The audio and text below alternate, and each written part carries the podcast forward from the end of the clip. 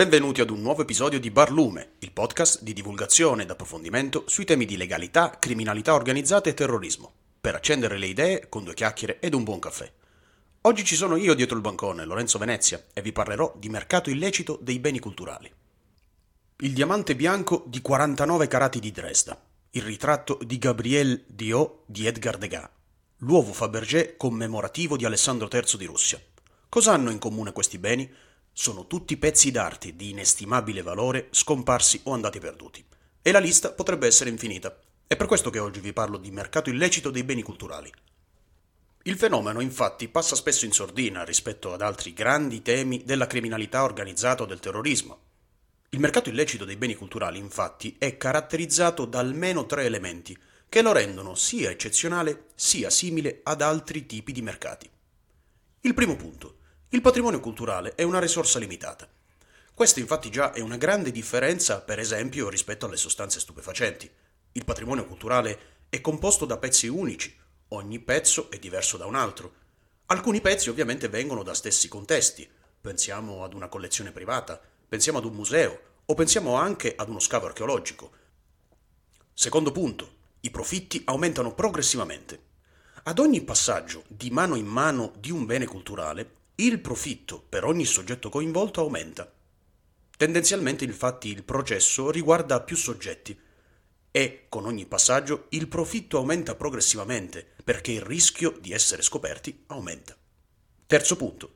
I beni culturali devono essere riciclati per apparire legittimi oppure devono essere nascosti per molto tempo. Diventa infatti necessario, se non che obbligatorio, dimostrare di aver acquistato un bene con un titolo legittimo un atto di proprietà, un passaggio di proprietà, che dir si voglia, sia dal punto di vista nazionale, facendo quindi riferimento alla legislazione italiana, sia dal punto di vista internazionale.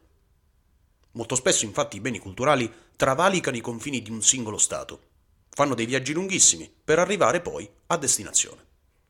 Arrivare a destinazione però, se si parte come bene culturale illecitamente sottratto o rubato o illegalmente esportato, diventa molto più complesso, molto più difficile e qui si arriva in effetti alla questione più spinosa del mercato illecito dei beni culturali. In che direzione si muovono i beni? Un bene trafugato da uno scavo archeologico o un bene rubato, pensiamo da una collezione privata, che fine fa nelle mani di chi arriva? Ebbene, tendenzialmente un bene culturale si muove da uno stato di provenienza, passa per uno stato di transito ed arriva ad uno stato di mercato. Queste definizioni sono state elaborate dalla dottrina e dagli studiosi.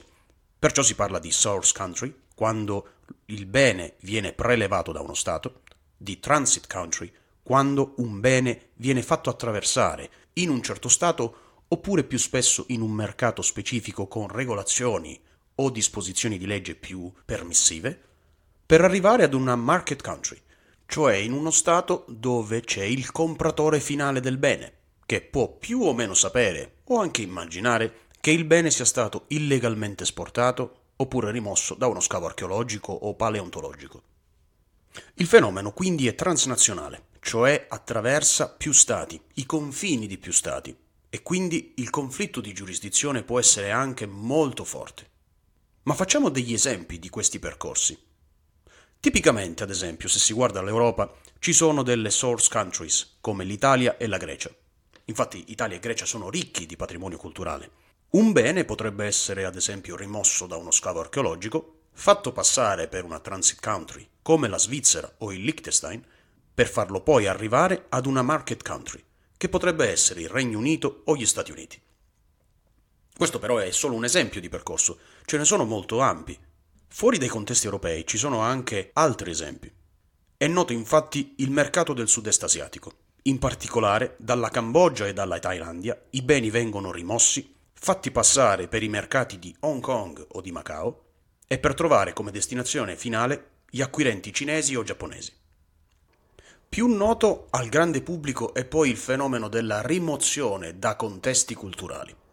Potrebbe sembrare un termine abbastanza oscuro, in realtà è quello forse più noto del mercato illecito dei beni culturali. Tipicamente la rimozione da un contesto culturale riguarda ad esempio quei beni che sono stati presi dalle potenze coloniali negli stati colonizzati. Ci sono moltissimi esempi nei musei del mondo, pensiamo a quello del Louvre anziché al British Museum. Questi però sono due musei eccezionali che raccolgono beni da ogni parte del mondo, che rappresentano ovviamente la vastità e la grandezza degli imperi coloniali inglesi e francesi. Al barlume si parla di criminalità organizzata, di terrorismo, di legalità. Per cui la domanda può sorgere spontanea, e cioè quali sono i gruppi criminali che si occupano di mercato illecito di beni culturali? Cioè quali sono quei gruppi che riescono a spostare reperti archeologici da una parte all'altra del mondo? Ebbene, in realtà non c'è una risposta precisa a questa domanda, perché il mercato è particolarmente variegato. A volte infatti ci possono essere dei piccoli gruppi criminali, a volte ci sono intere organizzazioni terroristiche che si occupano di questo. Uno dei casi più recenti, ad esempio, ha riguardato l'ISIS nei territori siriani ed iracheni. A volte però non ci sono organizzazioni criminali, ci sono dei soggetti che hanno legami tra di loro. Nella maggior parte dei casi avviene esattamente questo. Un bene viene scavato, viene rubato, chi entra in possesso di questo bene cerca di rivenderlo ad un soggetto intermediario. Il soggetto intermediario poi dovrà occuparsi di rivenderlo ad un rivenditore finale, ad un acquirente che si trova ad esempio in un altro Stato e che comprende davvero il valore di quel bene, l'importanza storico ed artistica.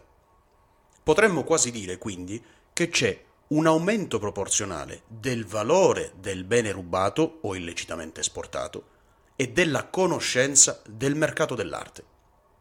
Qualche secondo di pausa e torniamo con un esempio.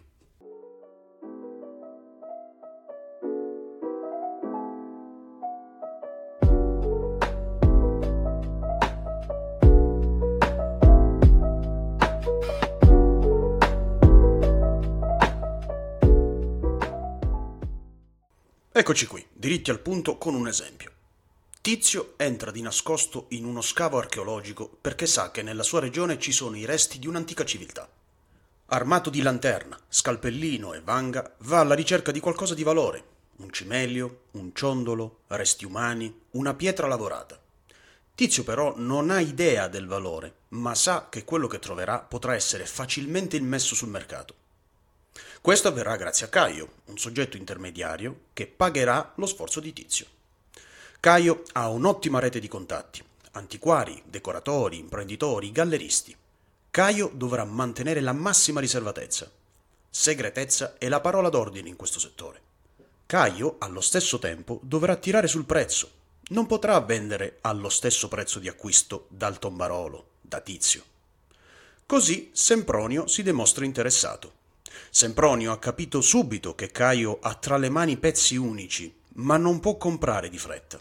Deve attendere il momento giusto, far calmare le acque, sperare che le forze dell'ordine non abbiano saputo dello scavo illecito. Dopo mesi o addirittura anni, Sempronio si fa avanti e acquista da Caio. L'affare è fatto e Sempronio potrà o rivendere o tenere per sé, purché il tutto sia fatto passare come una compravendita lecita. Ora, questo esempio è abbastanza di scuola, è abbastanza semplice. Nel diritto internazionale sono stati scoperti vari casi in forme più disparate. Spesso infatti si scoprono casi di beni che vengono fatti passare per più confini nazionali. Anche in Italia sono successi casi di questo tipo. Una particolarità.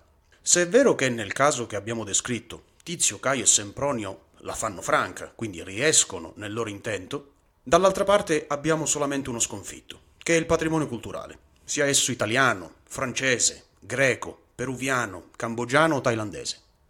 Il patrimonio culturale, quando viene danneggiato, ha un danno enorme, inestimabile. Spesso i beni che vengono rimossi illecitamente, scavati da contesti archeologici o rubati, si ritrovano poi con danni davvero inestimabili, non solamente dal punto di vista economico, ma anche dal punto di vista morale e culturale.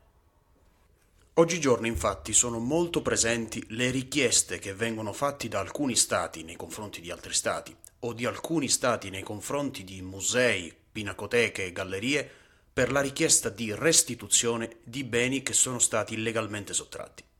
Anche l'Italia ha fatto parecchie richieste negli ultimi 50 anni. Perché dico 50 anni? Perché lo strumento internazionale più importante è la Convenzione UNESCO del 1970. Da allora la comunità internazionale ha capito che i beni culturali non potessero essere illegittimamente e illegalmente esportati. Per questo motivo gli Stati possono richiederne la restituzione. La Convenzione UNESCO del 1970 non è l'unico strumento internazionale, ce ne sono altri. La Convenzione del 1995, la Convenzione UNICRI. Abbiamo anche una convenzione sulla tutela del patrimonio culturale subacqueo. La tutela quindi cerca di essere tendenzialmente completa. Il fatto è che però spesso sono proprio nelle relazioni internazionali che gli Stati si accordano per la restituzione di beni culturali illecitamente sottratti. Alcuni di questi accordi possono essere anche segreti, perché coinvolgono i privati. Per completare poi il quadro di questa situazione, riassunto così brevemente, bisogna poi aggiungere l'importanza e le funzioni di molte organizzazioni internazionali. Pensiamo all'Europol, dal punto di vista europeo, ma pensiamo dal punto di vista internazionale all'Interpol, alla stessa UNESCO, all'Unicri che abbiamo già citato per il diritto privato. Ultimo punto interessante per quanto riguarda il mercato illecito dei beni culturali. Abbiamo quindi visto che questo fenomeno è complesso, globalizzato, ma quanto vale? La parola d'ordine in questo contesto è stime. Non è davvero nota la grandezza di questo mercato, non si conoscono le cifre precise. L'UNESCO, per esempio, in un suo paper ha individuato la cifra di 2,2 miliardi di dollari questa cifra gira intorno al mercato illecito dei beni culturali, ma non si comprende esattamente quanto un soggetto intermediario possa guadagnare a differenza di un tombarolo, quanto ad esempio siano i prezzi stabiliti per alcuni beni culturali. Non è neanche detto, per esempio, che un bene d'oro valga più di un bene in rubino o d'argento, perché potrebbero venire da periodi diversi. Maggiori rischi quindi di trasporto e di rivendita di un bene, maggiore sarà il valore. Quindi ci sono davvero tanti fattori da tenere in considerazione. Non è mai semplice dare un valore ad un bene culturale. Abbiamo quindi visto una panoramica del mercato illecito dei beni culturali. Potreste avere altre domande su questo mercato e noi vi daremo altre risposte. Ricordatevi quindi di queste caratteristiche del mercato illecito dei beni culturali, perché nella prossima puntata vi racconterò un esempio concreto. Vi parlerò del cratere di Eufronio. Siamo giunti alla fine della nostra chiacchierata. È tempo di spegnere le luci e abbassare la saracinesca del nostro baretto. Se vi è piaciuta questa puntata, non vi resta che seguire Barlume sui social, Instagram, Facebook, LinkedIn e Twitter. Visitate il nostro canale Spotify e ascoltate gli altri episodi. Grazie di essere stati con noi e ci vediamo venerdì prossimo. Alla prossima!